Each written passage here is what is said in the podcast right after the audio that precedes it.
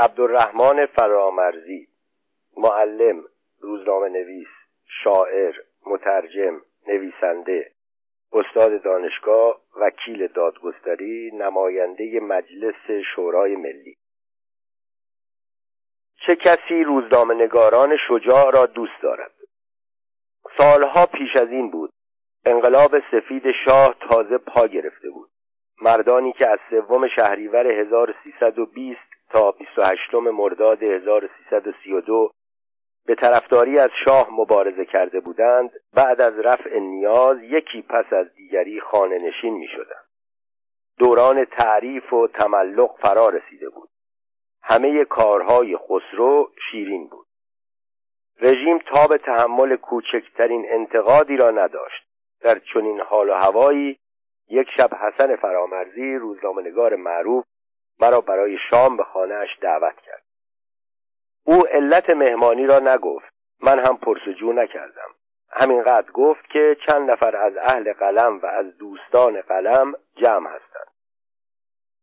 اسم عبدالرحمن فرامرزی کافی بود تا مشتاقانه دعوتش را بپذیرم. مدعوین این مهمانی کوچک آنطور که خودش می‌گفت اینها بودند. عبدالرحمن فرامرزی مدیر روزنامه کیهان احمد نفیسی شهردار تهران و از دوستان قلم مدتی مدیر مجله ایران آباد بود. منوچهر پیروز معاون شهرداری او هم از دوستان قلم ناصر مدیر روزنامه ناصر یزد و رئیس اداره نان تهران عباس واقفی دوست و همکار مطبوعاتی من در سپید و سیاه و بالاخره خود من. احمد نفیسی به علت گرفتاری نتوانست بیاید اما تلفن کرد که هر طور شده تا آخر شب خود را خواهد رساند که نرساند. نیامدن او از روی مسلحت نبود واقعا گرفتار شده بود. او از رجال بیپروا و سریح اللهجه بود. سرانجام هم چوب زبان سرخش را خورد و چند سال به زندان افتاد. با آنکه ده سالی می‌شد که با استاد عبدالرحمن فرامرزی همکار شده بودم این نخستین بار بود که چند ساعت در کنار او می نشستم و به سخنانش گوش می دادم. البته طی این سالها به دفعات او را دیده بودم اما ارتباط ما از سلام و احوال پرسی فراتر نمی رفت. هرگز پیش نیامده بود مدتی در کنار او بنشینم و به سخنانی که مخاطبش فقط من باشم گوش بدهم. در سالهای 24 و 25 که عبدالرحمن فرامرزی در اوج شهرت بود و به عنوان مشهورترین روزنامهنگار کشور شناخته شده بود من دانش آموز و دانشجو بودم. روزی که من روزنامه نگار شدم خط سیاسی ما از هم جدا بود. او از روزنامه نویس های تراز اول کشور و مورد توجه دولت بود. من روزنامه نگاری تازه کار و مخالف دولت بودم. اختلاف سن و سال و موقعیت اجتماعی بین ما فاصله ایجاد می‌کرد.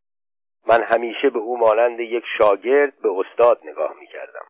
در مراسم مجالس و مهمانی ها که او را می‌دیدم من سلام می‌کردم. او پاسخ می‌داد و اگر فرصتی می‌شد چند کلمه احوال برسی و شنیدن متلک های او درباره سانسور. اما آن شب وضع تغییر کرده بود. سپید و سیاه شهرت و تیراژ پیدا کرده بود. استاد مغزوب شاه و دستگاه. مجلس صمیمانه و بیریا بود. حتی منوچهر پیروز با آنکه در آن جمع از دولتی ها بود تا آنجا که به خاطر دارم مانند همیشه در کنار روزنامهنگاران قرار گرفته بود و از دولت و دستگاه انتقاد می‌کرد. اما طبق معمول همه مجالسی که عبدالرحمن فرامرزی در آن حضور داشت رشته کلام تمام مدت در دست او بود. بقیه با رقبت و رضا سکوت می کردند تا از بیانات شیرین استاد لذت ببرند. عبدالرحمن فرامرزی فقط نویسنده چیر دست و نکته سنج نبود خوش صحبت و بزلگو هم بود. جامعه را خوب می شناخت و با مسائل و مشکلات مردم آشنا بود. انتقاد او از اوضاع انتقاد مردی آگاه و بیغرض بود. او برای روزنامهنگاران یک وظیفه بزرگ قائل بود انتقاد. می گفت دولت رادیو دارد تلویزیون دارد قشون دارد تانک دارد توپ دارد تفنگ دارد فشنگ دارد.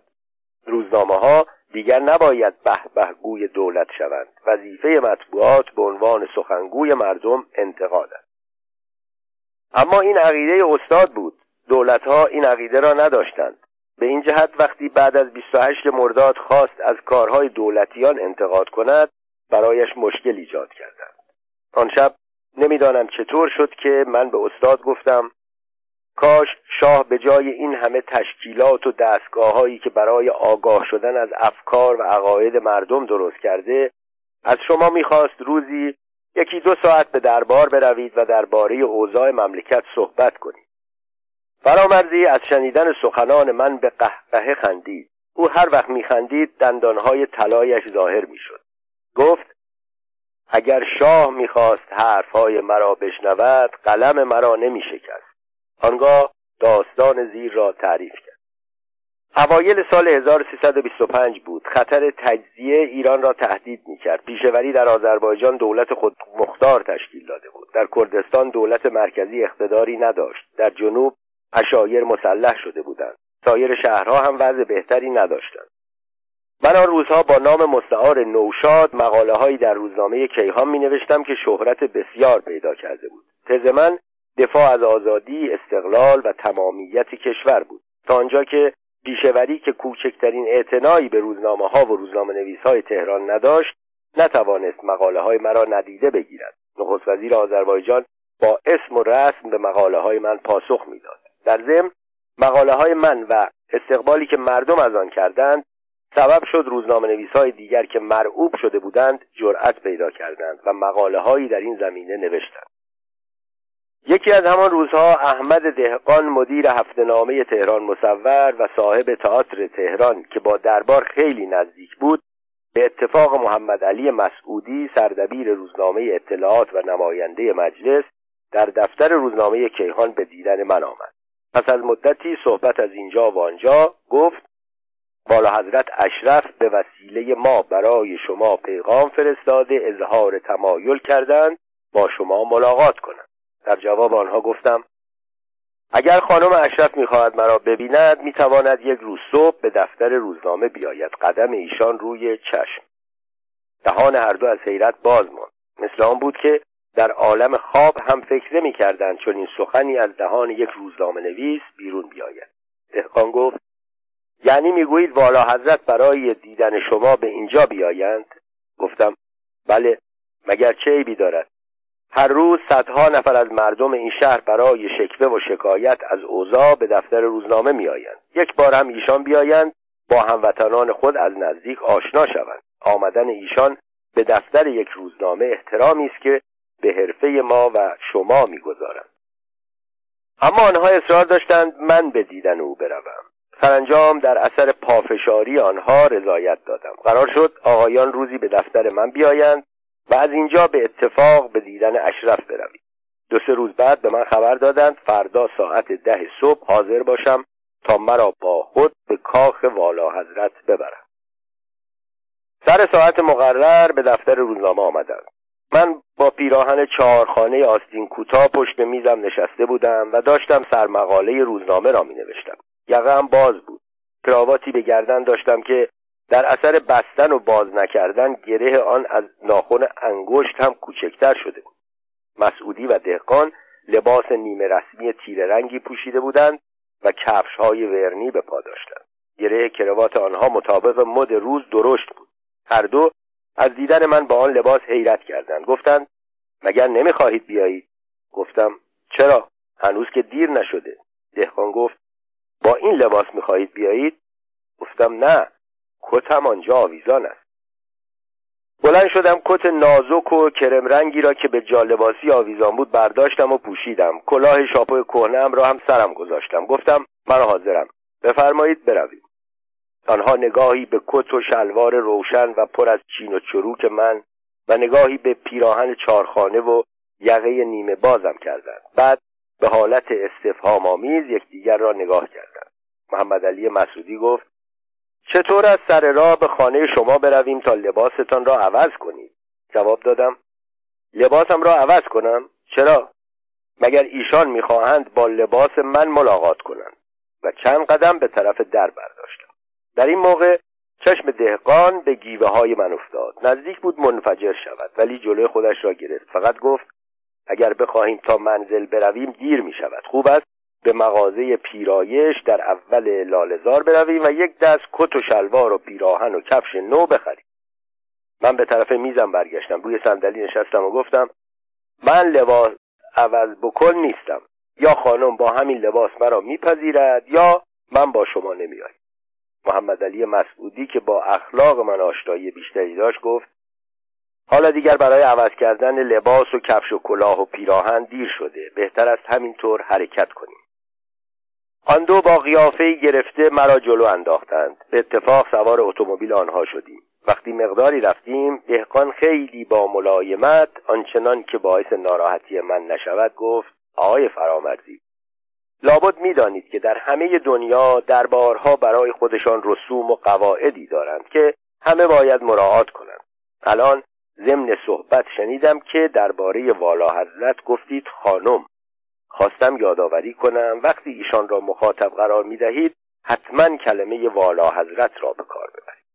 در جواب او گفتم ببین دهقان من از اینجور حرف ها بلد نیستم. من یک روزنامه نویس جنوبی هستم که با مردم زندگی کردم حرف مردم را می‌زنم و مثل مردم حرف می‌زنم. حالا هم من به ایشان فقط خانم می‌گویم. اگر میل ندارید همینجا اتومبیل را نگه دارید من پیاده میشم. اما دیگر به کاخ رسیده بودیم. اتومبیل ایستاد. من پایین آمدم. اما ایستادم تا آنها تصمیم بگیرند که حاضرند مرا به این ملاقات ببرند یا نه. ولی آنها مرا جلو انداختند و خودشان دنبال من راه افتادند. وارد شدیم. پیشخدمتی که لباس تیره و شیکی به تن داشت که از لباس دهقان و مسعودی هم خوش دوختر بود ما را به داخل هدایت کرد. خواست کلاه را از سرم بردارد نگذاشتم. چند قدم که رفتیم صدای پاشنه گیوه من روی کف مرمر راهرو بلند شد. دهقان به حالت التماس گفت آقای فرامرزی تو را به آن خدایی که میپرستی دست کم پاشنه گیوت را بالا بکش تا اینقدر سر و صدا نکند. اما برای این کار هم دیر شده بود چون به سالن رسیدیم و فرش قیمتی و زیبای سالن مانع شد سر و صدا بلند شود.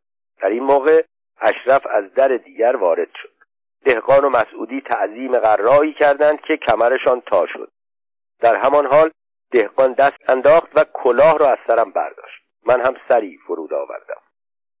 اشرف بدون آنکه اعتنایی به آن دو نفر بکند با احترام به من تعارف کرد که بنشینم. من نشستم. آنها مدتی به همان حال سیخ ایستادند تا آنکه به اشاره اشرف معدبانه نوک مب نشستند و دستهایشان را مثل شاگردان مدرسه روی زانوهای خود گذاشتند.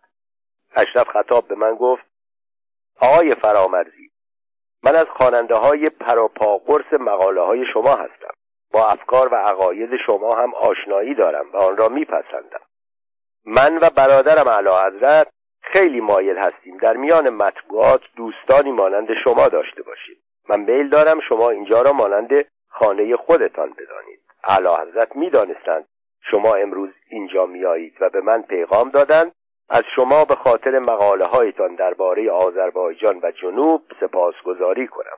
من از شما می‌خواهم هر وقت فرصت کردید اینجا بیایید تا از مشورت های شما برخوردار شوید اشرف همینطور مشغول تعریف کردن از من و مقاله های من بود که حرف او را قطع کردم و در حالی که با دست به دهقان و مسعودی که همچنان معدب و مرتب نشسته بودند اشاره می کردم گفتم ببینید خانم شما امروز این حرف را می‌زنید چون زور ندارید. قوام السلطنه نخست وزیر است و همه قدرت ها را قبضه کرده. در آذربایجان پیشوری حکومت می کند در جنوب اشایر دم از خود مختاری می‌زنند. در سایر ایالات هم در هر جا یک نفر سر بلند کرده.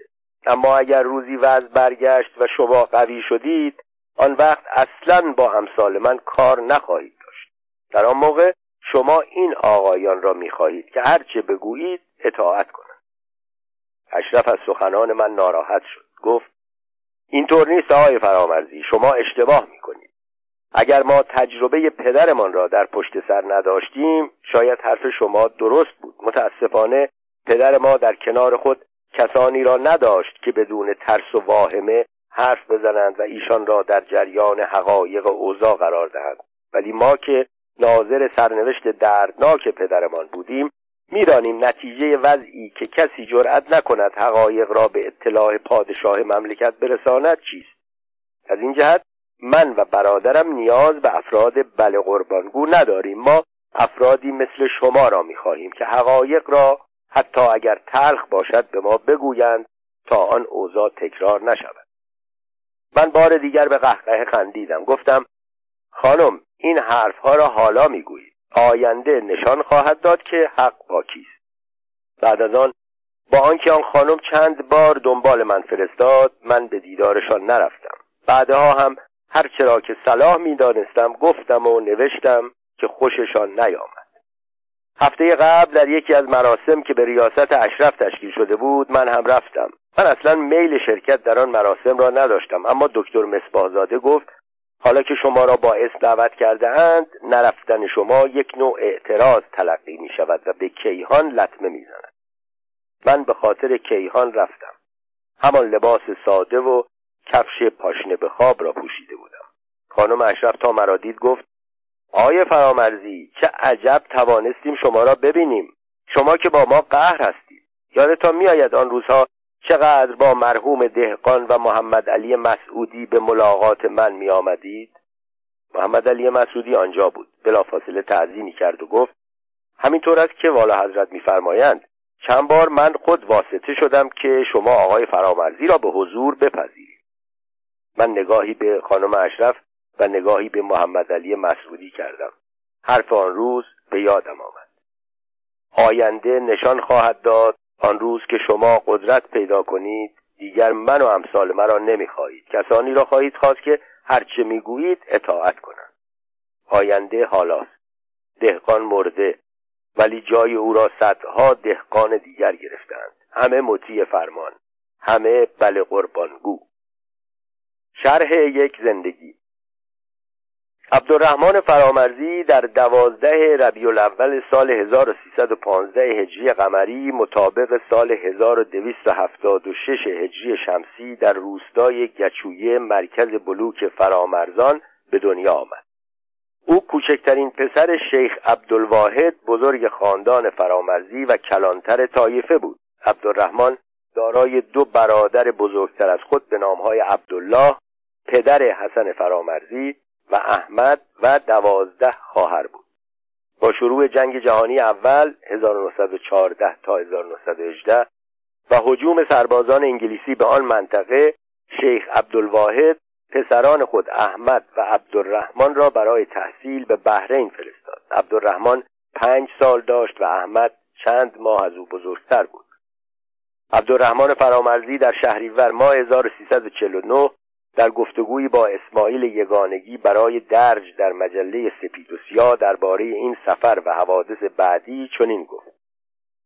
بحرین در آن زمان ایران بود. تعداد فارسی زبانها در جزیره زیاد بود. مدارس ایرانی فعال بودند و به جوانها فارسی و عربی درس می‌دادند. پدر من در آنجا خانه و ملک داشت. هنوز هم داریم. دو خواهرم اکنون هم در بحرین زندگی می‌کنند. به این ترتیب استاد که قرآن را نزد پدر خوانده بود تحصیلات مقدماتی را در بحرین به پایان رساند. آنگاه به احسا در عربستان رفت. اما با بالا گرفتن کار جنگ و ماجراهای لارنس انگلیسی به بحرین برگشت و در آنجا در مدارس ایرانی ها به تدریس فارسی و عربی مشغول شد. استاد در آن گفتگو چنین ادامه داد. در بحرین عشق به نویسندگی مرا وادار کرد مقالاتی به فارسی برای روزنامه های استخر و عصر آزادی شیراز بفرستم و مقاله های هم به زبان عربی برای روزنامه های الاهرام و المقتم مصر بنویسم و به سیاست ضد ملی و ضد اسلامی انگلیسی ها حمله کنم. انگلیسی ها که فعالیت های ما را مخالف سیاست خود در منطقه می‌دیدند تصمیم گرفتند من و برادرم احمد را به جزیره سیلان یا سرندیب سریلانکای امروز تبعید کنند. یکی از خویشاوندان ما از جریان مطلع شد و به ما خبر داد. من و احمد شبانه از بحرین به قطر فرار کردیم و از آنجا خود را به جنوب ایران رساندیم و مدت شش ماه در روستای چاکوتا به سر بردیم. دو برادر از چاکوتا به شیراز رفتند ولی در آنجا هم انگلیسی ها نفوذ داشتند پس راهی تهران شدند. احمد فرامرزی به استخدام کتابخانه مجلس شورای ملی درآمد و عبدالرحمن در وزارت معارف آموزش و پرورش به کار مشغول شد. او در دارالمعلمین دانشسرای عالی و دارالفنون به تدریس زبان و ادبیات فارسی و عربی پرداخت. حقوق فرامرزی در این کار ساعتی پنج قران یا ریال بود. ولی چون روزی چندین ساعت تدریس می‌کرد با همین درآمد زندگانیش تأمین می‌شد. عبدالرحمن فرامرزی در همان حال که تدریس می‌کرد در روزنامه اقدام هم به کار پرداخت و پس از مدتی به سردبیری آن روزنامه رسید در ضمن در روزنامه شفق سرخ علی دشتی و ستاره ایران حسین سبا هم مقاله می نوشت. در سال 1306 عبدالرحمن با کمک برادر بزرگترش احمد مجله ادبی اجتماعی تقدم را منتشر کرد مجله سنگین بود اما طی یک سال و نیم فقط یازده شماره منتشر شد و بعد تعطیل شد. فرامرزی مدتی هم در اداره راهنمای نامنگاری معاون علی دشتی بود و وقتی دشتی برکنار شد به ریاست آن اداره رسید. او به سبب اطلاعاتی که درباره جهان عرب داشت از سال 1318 با وزارت امور خارجه همکاری کرد. در سال 1120 که مجله اطلاعات هفتگی منتشر شد فرامرزی سلسله مقالاتی به نام داستان دوستان در آن مجله نوشت که موفقیت زیادی پیدا کرد و بعدها به صورت کتاب منتشر شد. بعد از سوم شهریور 1120 عبدالرحمن فرامرزی کار مطبوعاتی را به صورت جدی دنبال کرد. در آن زمان گرفتن امتیاز روزنامه و مجله سخت بود. او و برادر بزرگترش احمد فرامرزی تصمیم گرفتند با استفاده از امتیاز روزنامه آینده ایران یک روزنامه سیاسی منتشر کنند. در شناسنامه این روزنامه نام ناشران آن چنین آمده بود. روزنامه آینده ایران صاحب امتیاز عادل خلعتبری زیر نظر احمد و عبدالرحمن فرامرزی. روزنامه آینده ایران از سال 1317 به طور نامرتب منتشر می شد ولی در این دوره سال 1120 به خاطر مقالات وطن پرستانه برادران فرامرزی و انتقاد از اشغالگران خارجی شهرت یافت و خوانندگان زیادی به دست آورد که همین باعث توقیف آن شد. در تاریخ 23 ده 1120 سید محمد تدین وزیر فرهنگ آموزش و پرورش وقت طی نامه‌ای به مضمون زیر خواستار توقیف آن شد. ریاست اداره کل شهربانی. نظر به اینکه انتشار روزنامه آینده ایران برخلاف مقررات است و آقای عبدالرحمن فرامرزی حق ندارد روزنامه نگار باشد خواهشمند است. مقرر بفرمایید از نشر روزنامه آینده ایران و روزنامه نویسی آقای فرامرزی جلوگیری به عمل آید. وزیر فرهنگ فرامرزی کسی نبود که با این حمله ها میدان را خالی کند. بنابراین شخصا تقاضای امتیاز روزنامه به نام کیهان کرد که اولین شماره آن روز چهارشنبه شش خرداد 1321 منتشر شد. در این دوره عبدالرحمن فرامرزی صاحب امتیاز کیهان و دکتر مصطفی مصباحزاده مدیر آن بود. اما پس از مدتی کوتاه این دو جای خود را عوض کردند. دکتر مصباحزاده صاحب امتیاز و عبدالرحمن فرامرزی مدیر آن شد. عبدالرحمن فرامرزی درباره این تغییر و تحول به اسماعیل یگانگی خبرنگار سپید و سیاه گفت من روزنامه نویس هستم نه روزنامه چی. من ارزه اداره یک مؤسسه کوچک را ندارم چه رسد به یک تشکیلات بزرگ. اگر قرار می‌شد اداره روزنامه کیهان به عهده من باشد از همان اول کار روزنامه تعطیل می‌شد. درباره نام کیهان فرامرزی گفت آن روز ما جمع شده بودیم هر یک نامی پیشنهاد می‌کرد. در این موقع پسر دوازده سالم وارد شد. وقتی اسما را شنید گفت چرا اسم ستاره و آسمان و نظایر آن را انتخاب نمی کنید به این ترتیب همه کیهان را پسندیدند. بعدها هم که عبدالرحمن فرامرزی دو بار به نام خود امتیاز گرفت اسم روزنامه ها را بهرام و جهان انتخاب کرد. اسمهای فضایی. عبدالرحمن فرامرزی و ماجرای شناسایی اسرائیل. عبدالرحمن فرامرزی مردی وطن پرست و مسلمانی سنی مذهب و متعصب بود. او هرگز تجزیه فلسطین را نپذیرفت. هر زمان فرصتی به دست می آورد و در هر شرایط که امکان پیدا می کرد عقیده خود را در آن باره بیان می داشت یا می نوشت او حتی در آن روز تاریخی در حضور شاه هم نتوانست خاموش بماند. تا سال 1139 شاه فقط با خبرنگاران خارجی مصاحبه می‌کرد. از آن سال برنامه برای مصاحبه با روزنامه نویسان ایرانی ترتیب داده شد. ماهی یک بار در اولین هفته هر ماه برای مصاحبه به کاخ می‌رفتیم. نخستین مصاحبه از این دست روز اول مرداد 1339 در کاخ سلطنتی انجام گرفت. اول عباس مسعودی به نمایندگی از سوی روزنامه نویسان پشت بلنگو رفت و شروع این برنامه اظهار خوشبختی کرد. بعد چند تن از مدیران جرایر چند سوال فرمایشی کردند که شاه با آنها جوابهای سطحی داد. آنگاه عبدالرحمن فرامرزی مدیر کیهان از جا برخاست. او در حالی که صدای تق نعلینش در سالن بزرگ کاخ میپیچید از این سوی سالن به آن سو رفت. پشت میکروفون قرار گرفت و بدون مقدمه و بیان که گفتارش را با تعریف و تحسین و تمجید و تملق همراه کند گفت آیا راست است که ایران اسرائیل را به رسمیت شناخته است؟ سکوتی سنگین بر سالن حکم فرما شد.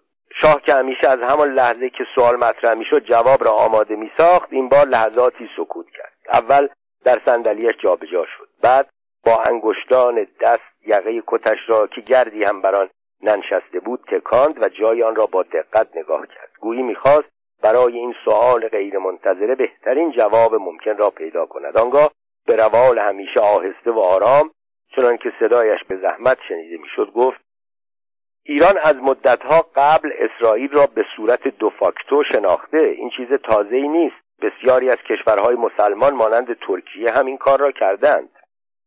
و شاید به تصور آنکه بعضی از حاضران تفاوت بین شناسایی دوژور و دو فاکتور را ندانند به طور خلاصه فرق بین آنها را هم بیان کرد.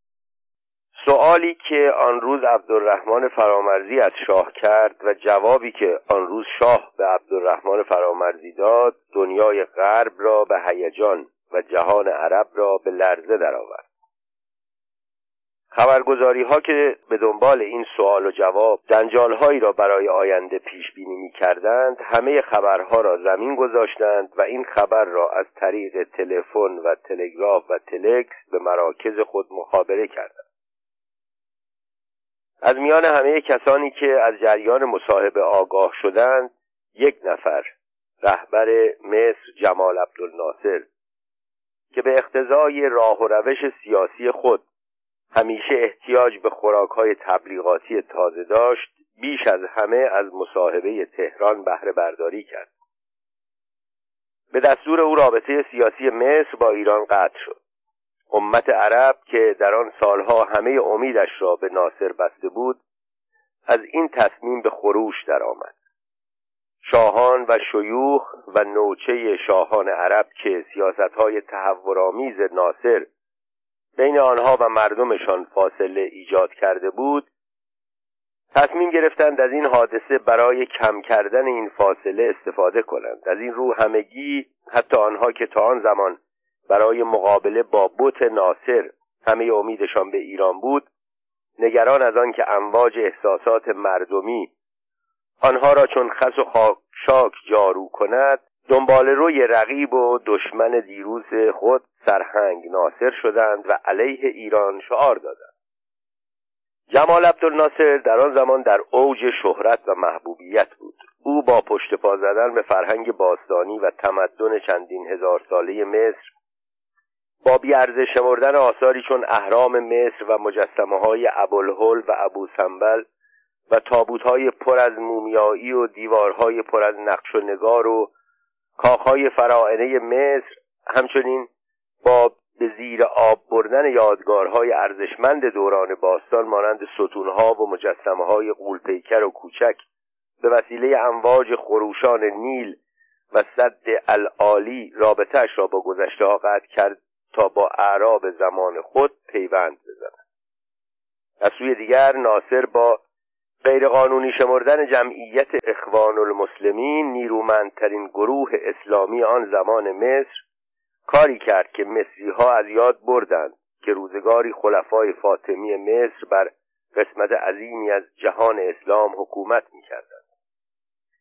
او تمام توجهش را به 120 میلیون عرب نفوس آن زمان کشورهای عربی دوخت و با مدرنیزه کردن سیاست پان عربی به کمک روشنفکران عرب ناسیونالیزم عربی را جانشین آن کرد. ناصر با انداختن همه گناه تقسیم فلسطین به گردن پادشاهان، شیخها و امیران عرب نظیر ملک فاروق عیاش، ملک عبدالله محترم ولی بیحال و ملک عبدالله عامل سرسپرده انگلیس و نایب السلطنه عراق اعراب را امیدوار ساخت که با پیروی از برنامه های او به زودی فلسطین را آزاد خواهند ساخت. این برنامه ها خوراک تبلیغاتی لازم داشت و صحنه سازی می‌خواست. خوراک را آن روز عبدالرحمن فرامرزی ندانسته سر سفره ناصر گذاشت و صحنه سازی را عوامل خود او فراهم کردند. روز 25 ژوئیه 1960 دوم مرداد 1339 جمال عبدالناصر در اسکندریه در برابر جمعیت عظیمی از مردم که از دیدار رئیس به هیجان آمده بودند در حال ایراد یکی از آن سخنرانی های پرجوش و خروش خود بود. در این موقع یکی از آجودان های مخصوص ناصر خود را به او رساند و تلگرافی را به دستش داد رفتن یک افسر به جایگاه سخنرانی و قطع کردن سخنان رئیس نشان می‌داد که موضوع باید بسیار مهم باشد. ناصر ساکت شد. پاکت را باز کرد و مشغول خواندن شد.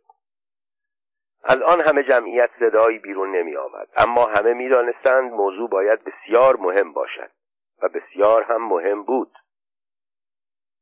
تلگرام را محمود محرم حماد سفیر مصر در ایران مخابره کرده بود. جناب سفیر در آن تلگرام جریان کنفرانس مطبوعاتی تهران. سؤال عبدالرحمن فرامرزی و پاسخ شاه را به تفصیل شهر داده بود. رئیس پس از خواندن تلگرام لحظاتی ساکت ماند گویی در جستجوی سخت ترین کلمات بود که چون پتک بر سر حریف بکوبد. سرانجام آنچه می‌خواست پیدا کرد. پس از مقداری ناسزاگویی حضار را مخاطب قرار داد و گفت چون شاه ایران عامل استعمار است و اسرائیل را به رسمیت شناخته از این جهت مصر از این لحظه با ایران قطع رابطه می کند ناصر سخنران ماهری بود. می‌دانست چه چیزهایی بگوید که در دل اعراب بنشیند. از اینها گذشته اندام ورزیده و قیافه مردانه او در مردم ایجاد اعتماد می‌کرد. به این سبب بود که آن روز وقتی سخنان ناصر تمام شد فریاد شادمانی جمعیت به هوا برخاست. جمعی هم شعار می‌دادند که همگی از همانجا برای فتح ایران حرکت کنند. اما هیچ کس ندانست و اگر دانست نپرسید. زیرا رسم نیست کسی از رئیسها چیزی بپرسد. چگونه است اتفاقی به آن اهمیت که در روز اول مرداد روی داده آقای سفیر در سوم مرداد یعنی بعد از هفتاد و دو ساعت به اطلاع رئیس رسانده آن هم در وسط یک میتینگ مهم. از آن روز حملات ناصر و رادیوها و مطبوعات مصر مصر در آن زمان دارای مطبوعات پیشرفته ای بود. به شاه شروع شد. به دنبال ناصر سران سایر کشورهای عربی نیز حمله به ایران را شروع کردند. احتمالا به این امید که کمی از محبوبیت ناصر به آنها ترشح کند. این وضع ناصر را دچار غرور کرد و باعث شد مرتکب اشتباه بزرگی شود. اشتباهی که برای سالها مصر و بیشتر کشورهای عربی را در بنبست قرار داد.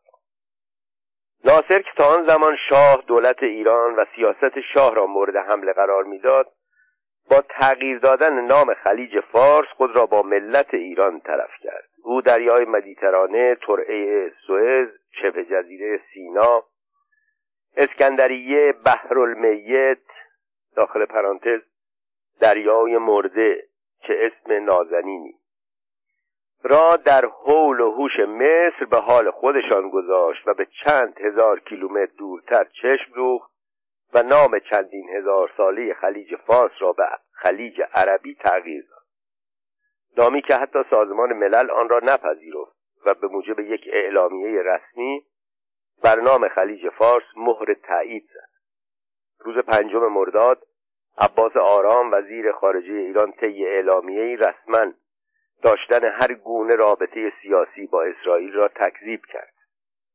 این یک عقب نشینی از سوی شاه بود اما اشتباه جمال عبدالناصر باعث شد که به زودی شاه از موضع دفاعی خارج شد و دست به ضد حمله زد. او در مصاحبه های مختلف از جمله مصاحبه ای که بعدها با احمد جارالله مدیر و سردبیر مجله السیاسی کویت انجام داد گفت اگر قرار شود هر کس به دلخواه اسامی جغرافیایی را تغییر بدهد دنیا دچار هرج و مرج خواهد شد. کشورهای آفریقایی ممکن است اقیانوس هند را که مجاور آنها قرار دارد اقیانوس آفریقا بنامند و اقیانوس اطلس که در مجاورت برخی از کشورهای عربی است اقیانوس عربی نامیده شود. بعد گفت تا آنجا که می‌دانم اصطلاح خلیج عربی اولین بار اواخر جنگ جهانی دوم توسط روزنامه تایمز لندن مطرح شد و بعضی از کشورهای عربی دنبال آن را گرفتند. در جای دیگر شاه گفت ما از جمال عبدالناصر فقط می‌خواهیم خلیج فارس را به همان اسمی بنامد که در هنگام تحصیل در دبستان و دبیرستان و دانشکده آموخته است. چون اگر در آن زمان آن را خلیج عربی مینامید حتما استادش او را رفوزه می‌کرد. از آن گذشته جمال عبدالناصر در گذشته بارها در سخنرانی های خود اینجا را خلیج فارس نامیده. دلیلی ندارد که حالا اسم دیگری روی آن بگذارد. از نظر داخلی گناه این جنجال به گردن فرامرزی انداخته شد. آنها که دستشان به ناصر نمی رسید تلافی او را سر فرامرزی درآوردند. روزنامه های دولتی شدیداً به او حمله کردند. یک بار دیگر فرامرزی ممنوع القلم شد. تا مدتی طولانی او را به مراسم و مجالس رسمی دعوت نکردند. اما عبدالرحمن فرامرزی اهل تسلیم و عقب نشینی نبود. او چند سال بعد با نوشتن مقاله‌ای درباره فلسطین در مجله ادبی یغما قوقای تازه‌ای برپا کرد.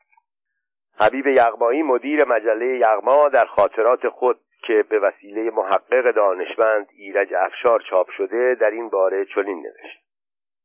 یک روز فرامرزی به من گفت مقاله‌ای برایت نوشتم که در یغما چاپ کنی. گفتم خودت مدیر بزرگترین روزنامه کشور هستی. اگر نیم کاسه ای زیر کاسه نیست چرا در کیهان چاپ نمی کنی؟ این مقاله در پاسخ نامه ای بود که یک یهودی ایرانی به نام دکتر جمشید برای فرامرزی نوشته بود. او در آن نامه از اسرائیل دفاع کرده بود. فرامرزی ضمن چاپ نامه به اسرائیل حمله کرده بود. دکتر مصباحزاده با چاپ مقاله در کیهان موافقت نکرد. مقاله در یغما چاپ شد و قوقا برانگیخت. چند روز بعد مشاهده کردم مقاله فرامرزی را که عنوانش من از تکرار تاریخ میترسم بود با اسم مجله گراور کردهاند. به شهربانی شکایت کردم که مجله مرا بی اجازه چاپ کردند. جواب دادند مباشر چاپ را معرفی کن. بعد از تحقیق فهمیدم بازاری های مسلمان بیش از یک میلیون نسخه از آن را چاپ کردند.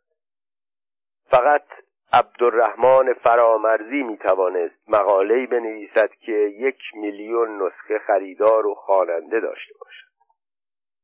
جنگ عبدالرحمن فرامرزی و امیر اسدالله علم درگیری فرامرزی و علم از حوادث پرسر و صدای بعد از 28 مرداد 1332 بود. در آن سالها این نوع وقایع در مطبوعات منعکس نمی‌شد اما درگیری علم و فرامرزی از این جهت یک استثنا بود زیرا به مطبوعات کشیده شد. آن هم به طور وسیع و به شکل یک مبارزه قلمی شدید. فرامرزی نماینده ورامین در مجلس بود. علم از سوی شاه به ریاست املاک سلطنتی منصوب شده بود. این شغل برای علم مهم نبود. قبل از این چند بار وزیر شده بود. اما در این مقام هر روز به جهت دادن گزارش درباره املاک و اموال شاه به دیدار شاه می‌رفت. نفوذی که علم از این راه در دستگاه پیدا کرده بود از نفوذ هر وزیر شاغلی بیشتر بود. خانه فرامرزی همیشه پر از کسانی بود که برای تظلم به او پناه می بردند. او هر روز با یک گروه از مظلومین از خانه خارج می شد و به یک اداره یا سازمان می رفت. آن روز هم ای از خرد مالکان ورامین به آنجا آمده بودند. آنها ادعا داشتند اداره املاک زمینشان را تصرف کرده. فرامرزی با توجه به آشنایی که با علم داشت و با اطمینان به اینکه حق با کشاورزان ورامین است عازم دیدار علم شد. یکی از سیاست های حکومت بعد از 28 مرداد بی به نمایندگان مجلس این تصمیم ظاهرا به تلافی دوازده سال دخالت وکلا در کار قوه مجریه گرفته شده بود. اما عبدالرحمن فرامرزی هر وکیلی نبود که با او بیاعتنایی شود. او سالها به مملکت و رژیم خدمت کرده بود. حتی با مردی مثل دکتر مصدق در افتاده بود. او در مقابل فداکاری هایی که کرده بود انتظاراتی هم داشت. حالا هم برای احقاق حق موکلی نشفته بود نه توصیه و پارتی بازی. علم از اول ناسازگاری کرد. فرامرزی گفت خرد مالکین ورامین اظهار می‌دارند زمینهایشان توسط مأمورین املاک سلطنتی غصب شده است. علم با پوسخند گفت چه ادعای مسخره ای اعلی حضرت املاک خودشان را هم به زارعین بخشیدند. فرامرزی گفت کار بسیار خوبی کردند. امیدوارم این بار پشیمان نشوند. اما در اثر لطف معموران شما در ورامین کار برعکس شده. اگر به این اسناد و مدارک توجه فرمایید معلوم می شود که علم حرف فرامرزی را قطع کرد. طبق تصمیم اعلی حضرت ما دعاوی مربوط به عراضی ورامین را خاتمه یافته تلقی کرده ایم فرامرزی اسناد و مدارک را جلوی علم باز کرد و گفت شما خاتمه یافته تلقی کرده اید اما این رعایا و خرد مالکین که زندگیشان به این چند قطع زمین بستگی دارد این حرفها را نمیپذیرند. شما که همه چیز را منوط به اراده اعلی حضرت می‌کنید خوب است جریان را به عرض برسانید. شاید قبول کردم. علم گفت اعلی حضرت که بیکار نیستند وقتشان را صرف مطالعه ادعاهای هر بی سر و پایی بکنند. آن روز فرامرزی گفت علم گفت هرچه فرامرزی از مدرک و سند و قباله و بنچاق صحبت کرد علم فرمایشات و دستورات و نیات شاهانه را پیش کشید. این گفت و شنود آنقدر ادامه پیدا کرد که فرامرزی از کوره به در رفت. او 20 سال با غولها جنگیده بود. اکنون یک بچه غول داشت او را به بازی می‌گرفت.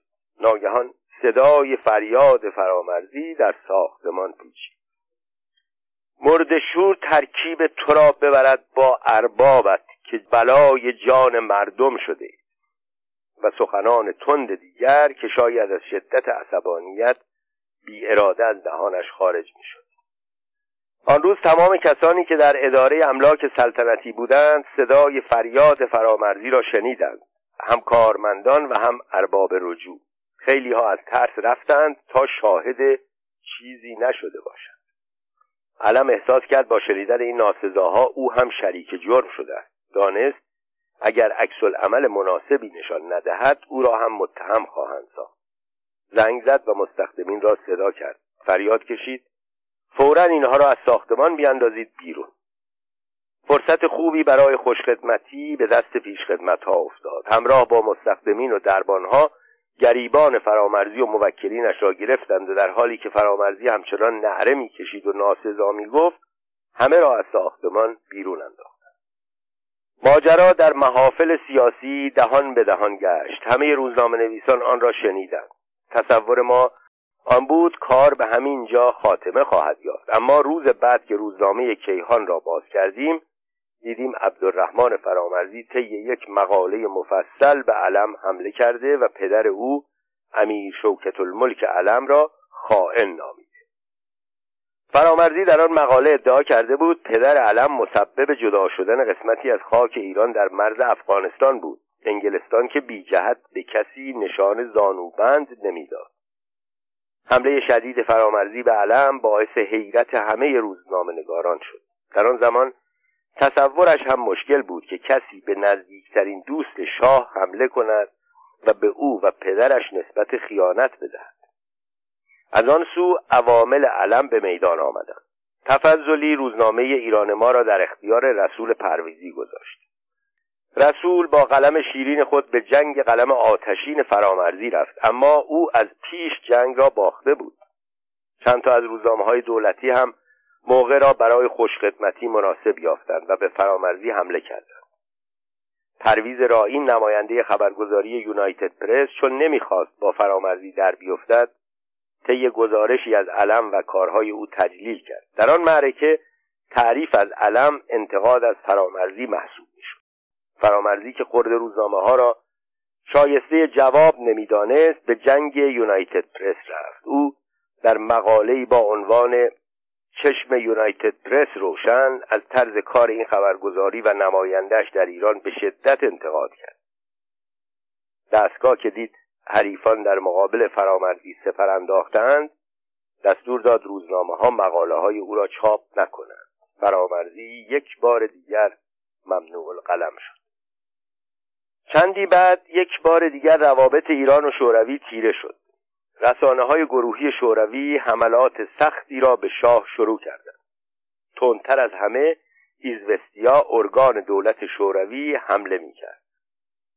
روزی شاه ضمن ملاقات با هندرسون سفیر آمریکا در ایران از او خواست دولت آمریکا واسطه شود تا مطبوعات شوروی از او بد ننویسند. هندرسون در پاسخ گفت صلاح نیست دولت آمریکا درباره موضوعی که به مطبوعات شوروی مربوط می شود دخالت کند. آنگاه گفت شوروی ها به پرستیژ خود نزد مردم ایران خیلی اهمیت می‌دهند. شما از روزنامهنگاران خودتان بخواهید در مقابل حملات ایزوستیا آنها هم به سران شوروی حمله کنند. شاید شاه در این اندیشه بود چه کسی را در میان روزنامه نویسان ایران پیدا کند که همتراز ژورنالیست های شوروی باشد. هندرسون به سخن آمد. شما روزنامه نویسان برجسته مثل عبدالرحمن فرامرزی دارید. چرا از او نمی‌خواهید به جنگ روزنامه نویسان شوروی برود؟ هندرسون از سابقه مبارزاتی فرامرزی و جنگ قلمی او با علم پیشوری و قشقایی ها آگاه بود. بیخودی که اسم سفارتخانه ها را لانه جاسوسی نگذاشتند. شاه برای فرامرزی پیغام فرستاد به دیدارش برود فرامرزی که از جریان مطلع شده بود به وسیله مهندس شریف مامی که این پیغام را آورده بود پاسخ داد. اعلی حضرت هر وقت کاری دارند به یاد ما میافتند.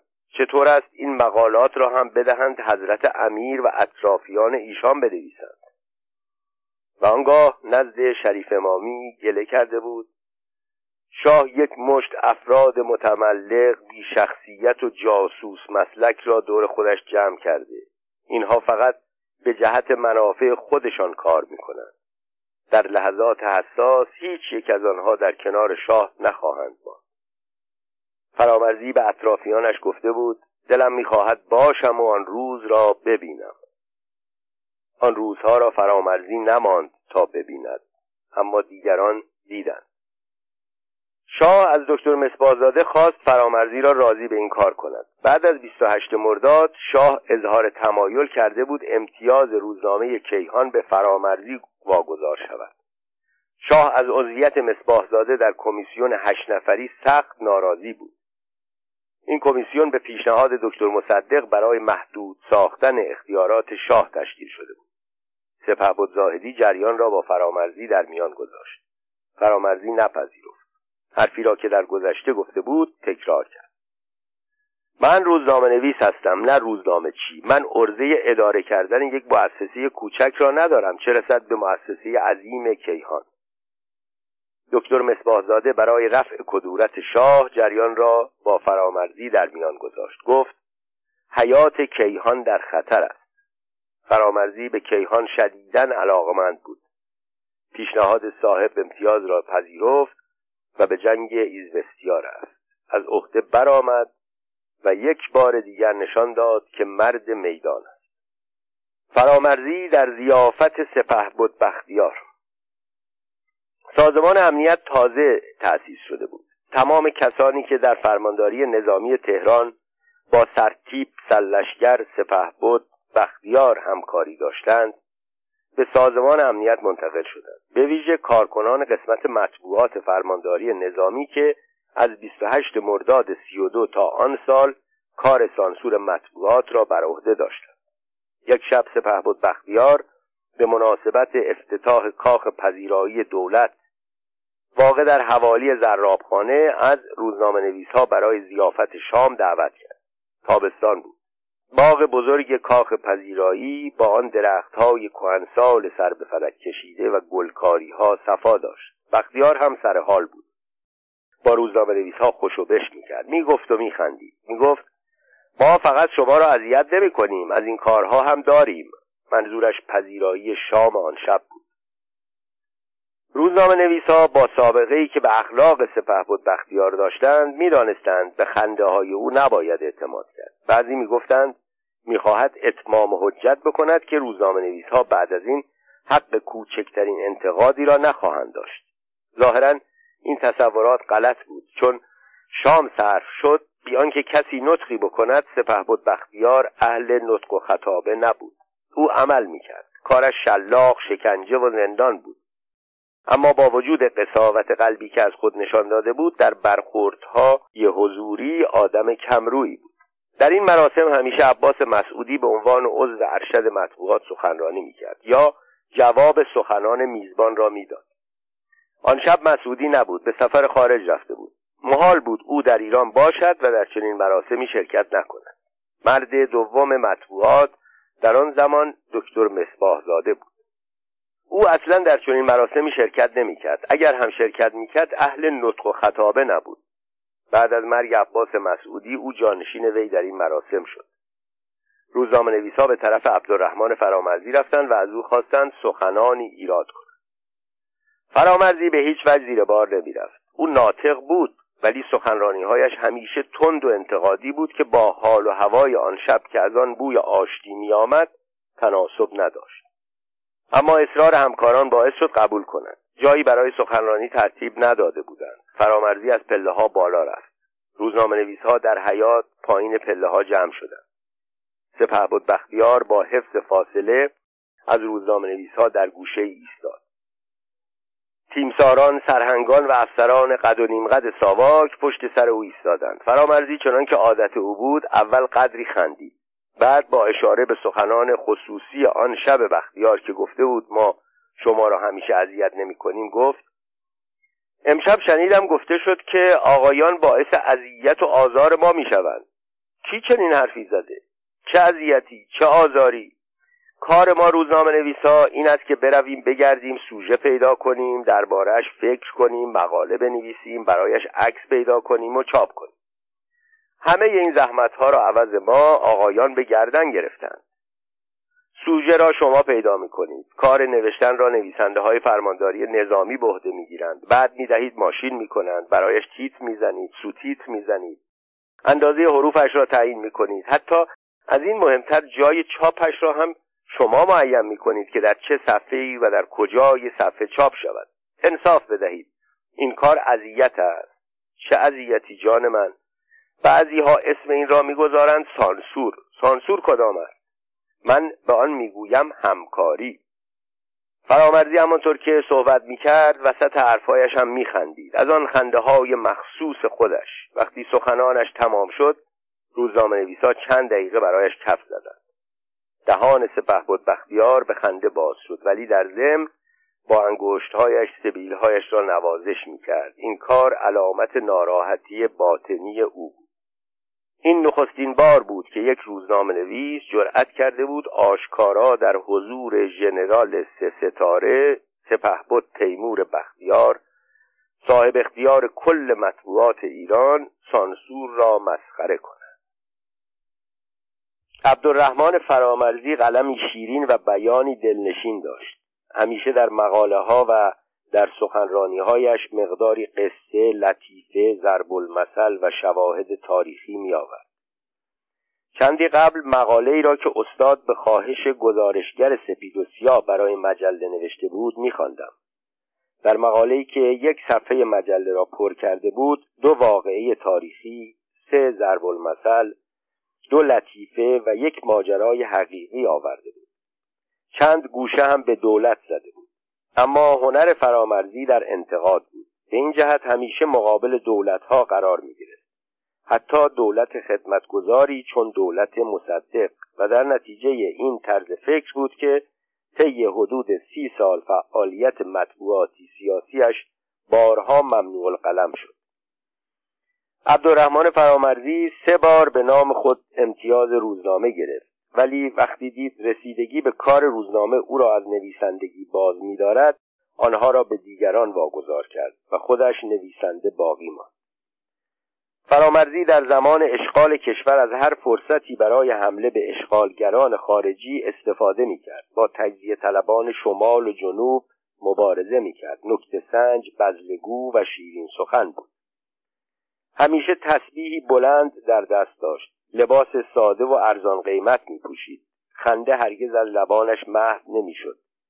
همین که وارد مجلسی می‌شد اول به همه سلام می‌کرد بعد مدتی میخندید خنده ای که دندانهای طلایش را آشکار میساخت. بعد با لطیفه ای سر صحبت را باز می‌کرد. آنگاه آن لطیفه را به اوضاع روز کشور مربوط میساخت. آرزویش در همه عمر داشتن یک قلم بود که آزادانه بنویسد و یک کرسی در مجلس که حرفهایش را بزند. از هیچ کس و هیچ مقامی ترس نداشت. فرامرزی از هفتاد و پنج سال عمرش نیمی را معلمی کرد و نیمی را نویسندگی. او به هر دو کار عشق میورزید. او هم اهل قلم بود هم اهل بیان ولی قلمش چیز دیگری بود. خودش هم به این موضوع اعتراف داشت. اغلب می‌گفت من مرد قلم هستم. اوج شهرت کار او مقالاتی بود که به نام مستعار نوشاد خطاب به پیشوری می نوشت مقاله هایی که مملکت را تکان داد. فرامرزی ضمن مبارزه های قلمی چند بار رو در روی حزب توده قرار گرفت. مبارزه قلمی با حزب توده کار آسانی نبود. این حزب در تشکیلات خود افراد فهمیده و باسواد زیاد داشت. کسانی که در فلسفه مبارزاتی استاد بودند.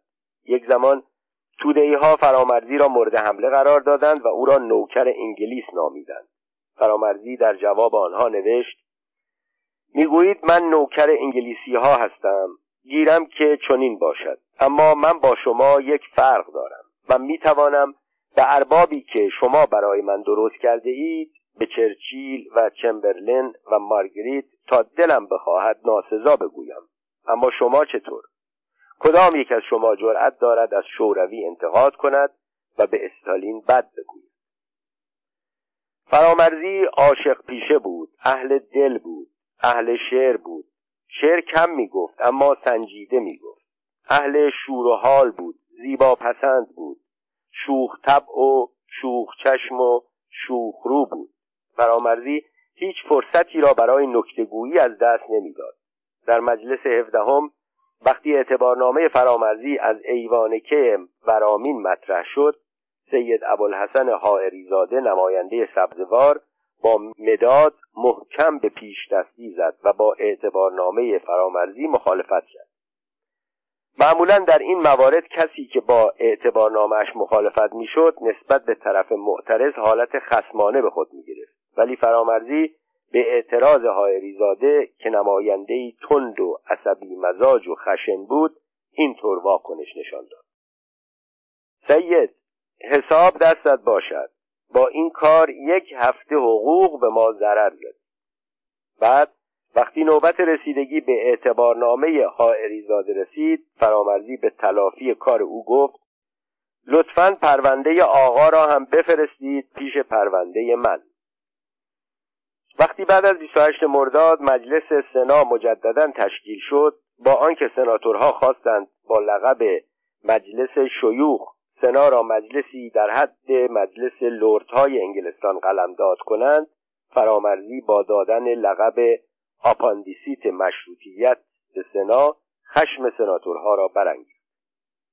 دکتر امینی پس از برکناری از نخست وزیری مدتی از ایران خارج شد. در بازگشت به کشور فرامرزی در روزنامه سخت به او حمله کرد. عدهای از دوستان دکتر امینی به او اعتراض کردند. در کجای دنیا رسم است که به حاکم معزول اینطور حمله کند؟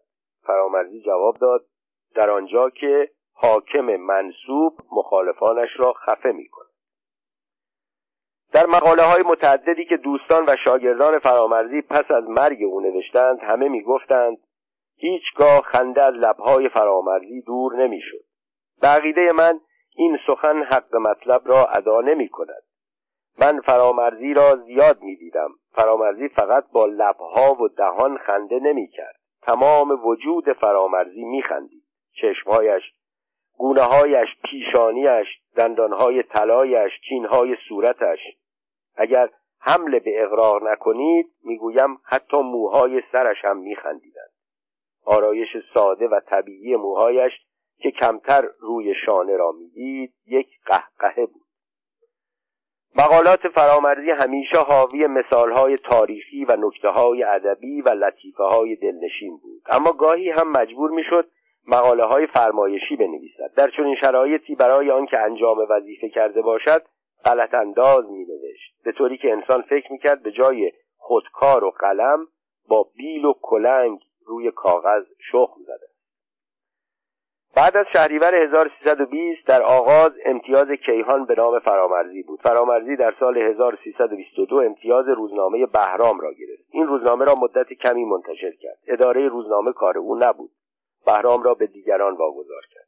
در سال 1333 امتیاز روزنامه جهان را گرفت. جهان را برادرزادش حسن فرامرزی منتشر می‌کرد. جهان با پیمان قرارداد مخالفت می‌کرد و در دولت اعلی توقیف شد. بعدا فرامرزی امتیاز جهان را به صادق بهداد واگذار کرد. عبدالرحمن فرامرزی در دوره های پانزده و شانزده از شهر لار در دوره های هفده و هجده از خار ورامین و ایوان کی و در دوره بیست از بندر لنگه به مجلس رفت. در مدتی که او نماینده مجلس بود همیشه عده ارباب رجوع در خانه و دفتر روزنامه جمع می شدند تا او به کارشان برسد. فرامرزی بدون آنکه پروانه وکالت داشته باشد دنبال کارشان می‌رفت. عمل او در این دوره صورت کارچاق کنی پیدا می‌کرد در حالی که او برای پول کار نمی‌کرد. اما بعدا که به موجب قانون استادان دانشکده حقوق توانستند پروانه وکالت بگیرند فرامرزی که در آن زمان در دانشکده حقوق تدریس می‌کرد پروانه وکالت گرفت و بعدها کارش جنبه قانونی پیدا کرد. فرامرزی همیشه شکوه داشت که موکلینش هیچ وقت از اول گرفتاری های خود به او مراجعه نمی کنند و می‌گذارند وقتی در همه مراحل شکست خوردند و کارشان به بنبست رسید به امید آنکه او با نفوذش مشکل آنها را حل کند نزد او میآید. عدهای از وکلای برجسته دادگستری استاد را تحت فشار قرار می‌دادند که با آنها دفتر مشترکی تأسیس کند. نظر آنها این بود که از نفوذ استاد برای موفقیت در کار وکالت استفاده کنند ولی استاد زیر بار نمیرد فرامرزی کار مطبوعاتی را از شفق سرخ شروع کرد و بعد با برادرش مجله تقدم را منتشر کرد. آنگاه در مجله تعلیم و تربیت روزنامه اطلاعات مجله اطلاعات هفتگی مجلات یغما و زن روز و بالاخره روزنامه کیهان به نویسندگی پرداخت. او علاوه بر مقاله نویسی داستان هم می نوشت و شعر هم می گفت.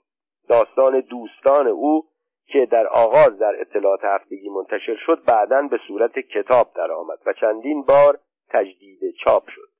از آثار دیگر او باید از کتاب زبان مطبوعات رمان سرگذشت یک بدبخت و یک دوره کتاب به زبانهای فارسی و عربی برای دبیرستان یاد کرد. عبدالرحمن فرامرزی چهار فرزند داشت. دو فرزند او یکی در خردسالی و دیگری در جوانی درگذشت. فرزندان دیگر او مهندس مصطفی فرامرزی و فریدون فرامرزی نام دارند. زمانی که در پاریس به تحصیل اشتغال داشتم یکی از فرزندان استاد به نام پرویز فرامرزی برای تحصیل به فرانسه آمده بود. او قیافه جذاب و خلق و خویی شاد و پرنشاد داشت. وقتی به ایران برگشتم شنیدم او در عنفوان جوانی در پاریس درگذشته. احمد شهیدی روزنامهنگار شایسته و سردبیر پیشین اطلاعات تعریف می‌کرد بعد از مرگ پرویز روزی به جهت تسلیت گفتن به خانه فرامرزی رفتم. او را دیدم. خیلی طبیعی و عادی آنچنان که گویی اتفاقی نیفتاده از مهمانان پذیرایی می‌کرد. ولی هر چند یک بار از اتاق بیرون می‌رفت و بعد از چند دقیقه برمیگشت. او این کار را چندین بار تکرار کرد. به خود اجازه دادم نزد او بروم. گفتم استاد امروز متوجه شدم شما هر چند یک بار مهمانها را میگذاشتید و از اتاق می‌رفتید و بعد از لحظاتی برمیگشتید. اگر کاری هست که من بتوانم انجام دهم بفرمایید. استاد گفت متشکرم. می‌رفتم در اتاق دیگر برای پسر ناکامم گریه با فتح گاف به جای گریه. گریه می کردم وقتی تعجب مرا دید گفت اگر من متأثر شوم و گریه کنم حقم است. پسر ناکامم را از دست دادم. اما مردم چه گناهی کردند که قیافه ناراحت کننده مرا در حال گریه ببینند؟ فرامرزی ده خدا نبود. سور اسرافیل هم نبود. آنها مردان زمان خودشان بودند. با آنکه در تمام سالهای بعد از شهریور بیست تا لحظه مرگ در سال 1151 صاحب شهرت و نفوذ و قدرت بود. برخلاف عقیده بسیاری از مخالفانش که او را ثروتمند میپنداشتند هرگز به فکر اندوختن مال و جمعآوری ثروت نبود. فرامرزی اگرچه از صبح تا شام دنبال کار مردم می‌رفت اما خدمت کردن به خلق هدفش بود نه حرفش. وقتی همه چیز فراموش می شود هنگامی که مشغول نوشتن شرح زندگانی عبدالرحمن فرامرزی بودم دوست عالیقدرم حسن فرامرزی فرزند عبدالله فرامرزی و برادرزاده عبدالرحمن فرامرزی مقاله‌ای به قلم و خط فرامرزی به من داد. عنوان مقاله یادی از گذشته بود و بیحافظگی مردم زمانه را نشان می‌داد. در این مقاله که در زمان خود چاپ نشد فرامرزی از سبک خاطر نویسی در ایران و قرضورزی و بی اطلاعی بعضی از خاطر نویسان و روزنامه نویسان انتقاد کرده. نوشته بود مدتی بود بعضی از همکاران و برخی از کتابخانه ها از من می‌خواستند خاطرات سیاسی خود را بنویسم ولی من امتناع می‌کردم. به دو دلیل. یکی آنکه فصل نشر بعضی از آنها گذشته است. دیگر که از بس دروغ در بعضی خاطرات انتشار یافته فکر کردم مردم به یادداشتای من نیز به همین نظر نگاه خواهند کرد.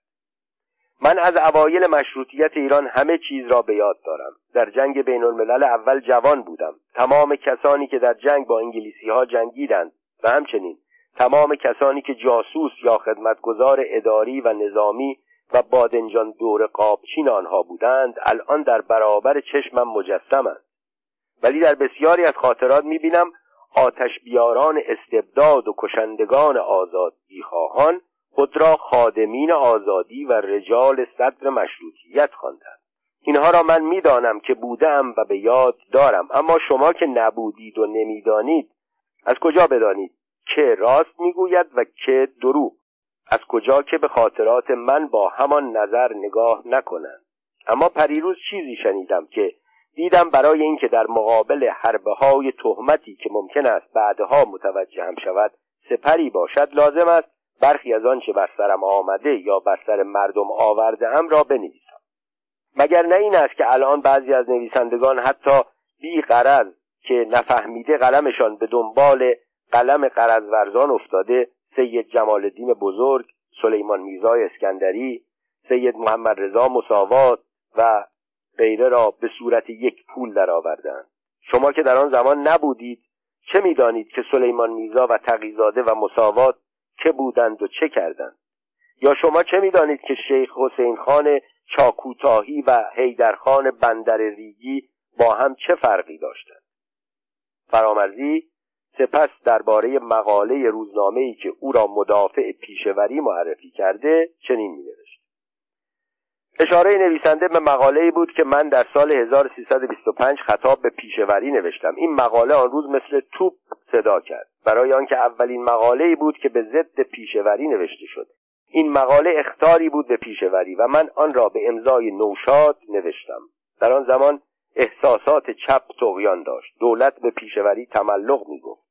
و بسیاری از عناصری که حالا میهن پرست دو آتشه شدند و آن روزها تظاهر به کمونیستی می‌کردند رفتند و از پیشوری نشان گرفتند. این مقاله مال روزهایی است که پیشوری را به تهران دعوت کردند و برای او جشن عظیمی گرفتند. مقاله من اولین هشداری بود که به پیشوری داده شد. فرامرزی حق داشت متأثر شود. در شرایطی که یک روزنامه نویس بعد از گذشت 25 سال حقایق را وارونه منعکس کند زمانی که دو یا سه نسل از ماجرا گذشت چگونه می‌توان انتظار داشت وقایع به درستی بازگو شود؟ وقتی روزنامه نویسی که خودش بوده و دیده فرامرزی را که تندترین مقالات را علیه تجزیه طلبان مینوشت طرفدار آنها معرفی کند چه اعتمادی می‌توان داشت؟ سالها بعد دیگران که نبودند و ندیدند خائنین را خادم و خادمان وطن را خائن معرفی نکنند. فرامرزی که آن مقالات تند و آتشین را در دفاع از تمامیت ارضی کشور نوشته بود وقتی پس از پایان ماجرا مشاهده کرد مأموران دولتی بیش از حد لازم شدت عمل نشان می‌دهند صف خود را از آنها جدا کرد. این بار او مأموران دولت را هدف انتقاد قرار داد. فرامرزی در 11 فروردین 1326 در مقاله‌ای به شدت به اعدام قاضی ها قاضی محمد و صدر قاضی و سیف قاضی اعتراض کرد.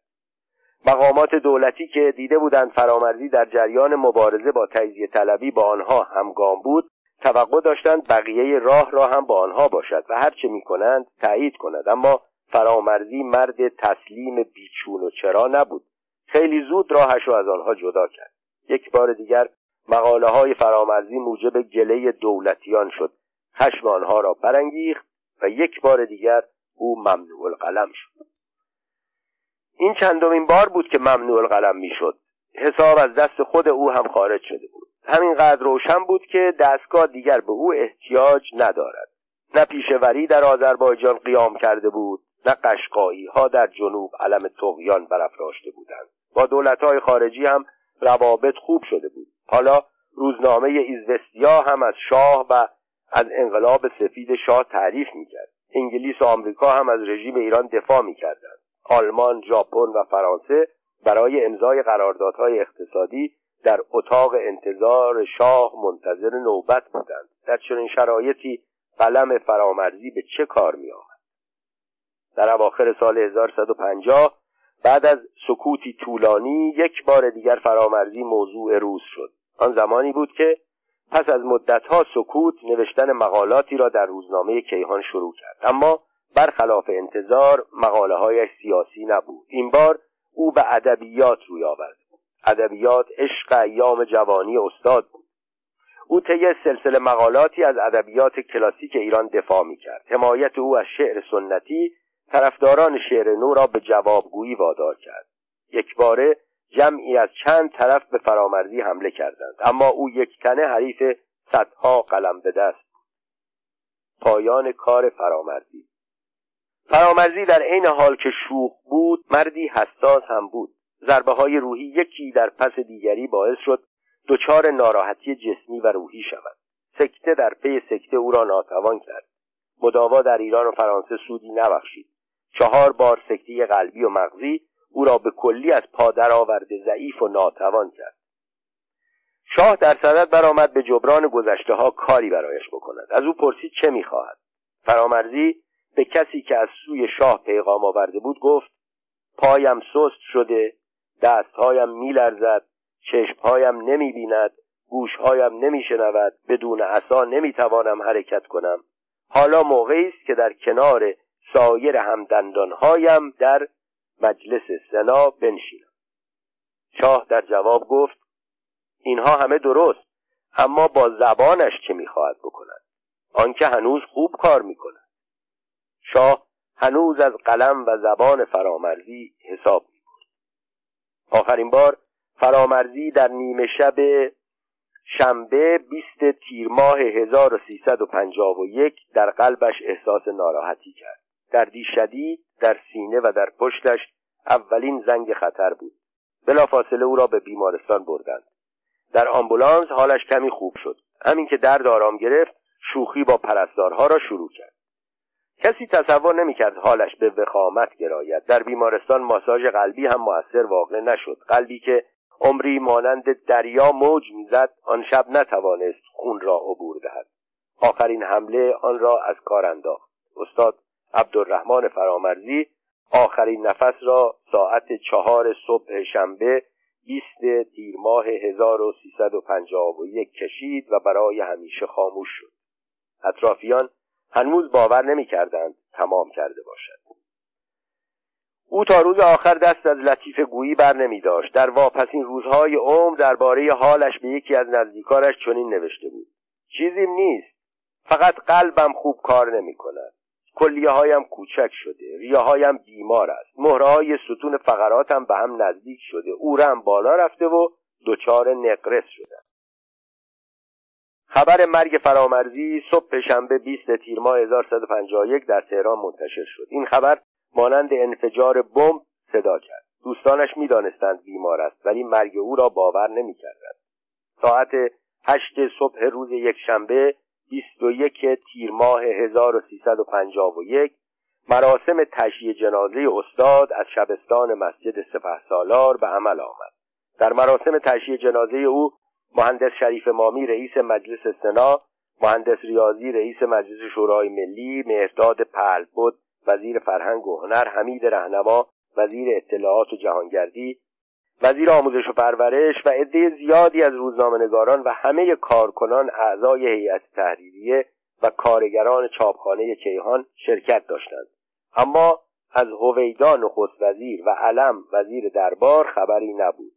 با آنکه علم یک بار در مجلس از او با عنوان پیر سیاست تجلیل کرده بود کدورت هنوز باقی بود. آن روز من همچون اغلب روزنامهنگاران در مسجد سپه سالار حضور داشتم. نویسندگان و کارکنان کیهان چنان که گویی پدر خود را از دست داده باشند بر سر می‌زدند و اشک میریختند. آنها برای آنکه تابوت را روی دوش از شبستان مسجد تا آمبولانس ببرند بر هم پیشی می‌گرفتند و من در عالم خیال فرامرزی را در نظر مجسم می‌کردم. او در حالی که میخندید و دندانهای طلاییش در اثر نور خورشید برق می‌زد. سرش را از تابوت بیرون آورده بود و خطاب به مادر بیوفای روزگار شعری را که اغلب می‌خواند زمزمه می‌کرد. کی زه زد و جمع جیم شد و عالم کلپو شد. دیدی که چطور شد. همش یخ بود و او شد. همش هپل و هپو شد.